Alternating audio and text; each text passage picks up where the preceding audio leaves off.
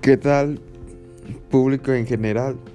Estudiantes, que es lo más importante que creo que es quien escuchan más este tipo de podcast. Y ojalá a los profesores también. Mi nombre es Nicolás. Estudio la carrera de pedagogía en UNIT. Y pues básicamente hoy les quiero hablar del tema de la educación en el e-learning. Se ha vinculado básicamente con la educación a distancia evidentemente y ante esta situación de pandemia creo que se ha implementado mucho mucho más. Ya antes se estaba empezando a implementar básicamente y cada día con nuevos métodos. Pero básicamente hoy en día creo que estamos al 100% implementado todo esto. Y las aulas virtuales de e-learning son poderosas herramientas que nos han permitido incrementar la calidad de los procesos formativos a distancia. Los estudios ofertados por este tipo de instituciones educativas pues han sido pioneros en el desarrollo del e-learning. Sin embargo, como ya apuntamos anteriormente, pues hoy, hoy en día los recursos educativos distribuidos a través de la web, este, bien abiertos o públicos, también son empleados en diversidad de situaciones presenciales.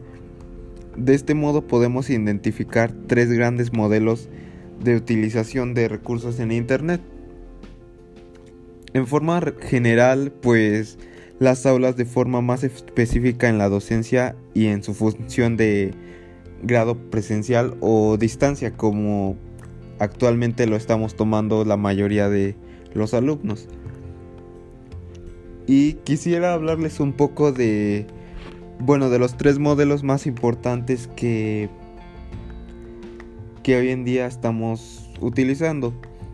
Y el número uno creo que es de gran importancia, al menos para mí, en mi opinión, que son básicamente pues modelos en las aulas virtuales. El primero es el modelo de docencia presencial con internet que es básicamente el aula virtual como complemento de recurso o de apoyo. Este quisiera hablarles un poco de este de este punto, que es el que este modelo pues representa el primer nivel o ámbito inicial básico de uso de las aulas. Por la mayor parte pues el profesorado que comienza a explorar el uso del internet en su docencia ¿Este en qué consiste?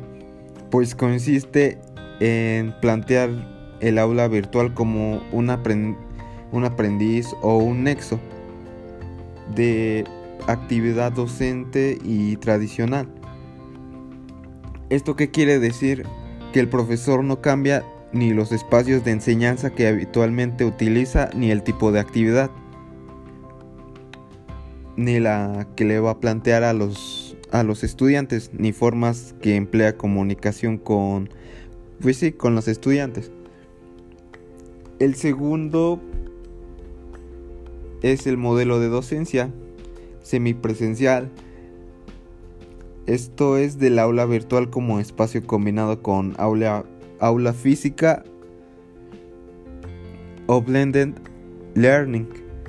Este segundo modelo pues se caracteriza por la yuxtaposición o mezcla entre procesos de enseñanza-aprendizaje,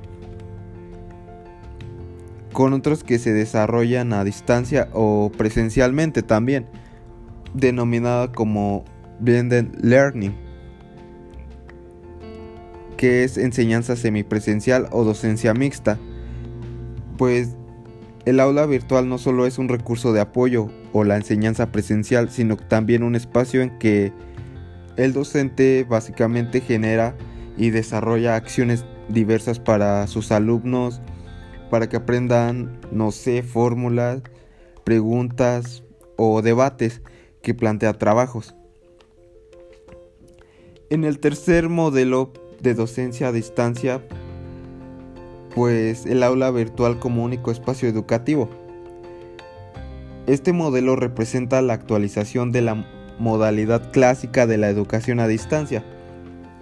¿Esto qué quiere decir? Pues que desarrolla en entornos exclusivamente virtuales. Apenas produce contacto físico presencial entre el profesor y estudiante, ya que la mayor parte de las acciones docentes comunicativas y de evaluación tienen lugar en el marco de la aula virtual. Este modelo básicamente es el que tradicionalmente se conoce como el learning, aunque las distinciones pues entre el braille y el learning son cada vez más difusas.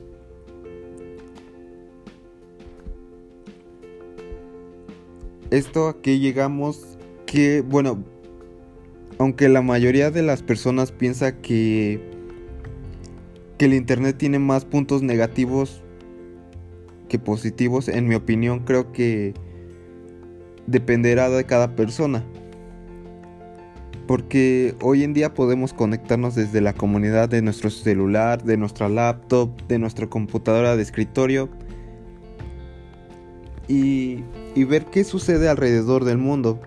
Creo que esta es más una ventaja que una desventaja, pero cada quien tiene una diferente opinión, cada quien piensa diferente y, y es válida su opinión pero en lo personal esta es mi opinión. Espero que les haya gustado este podcast y nos vemos en otro episodio más.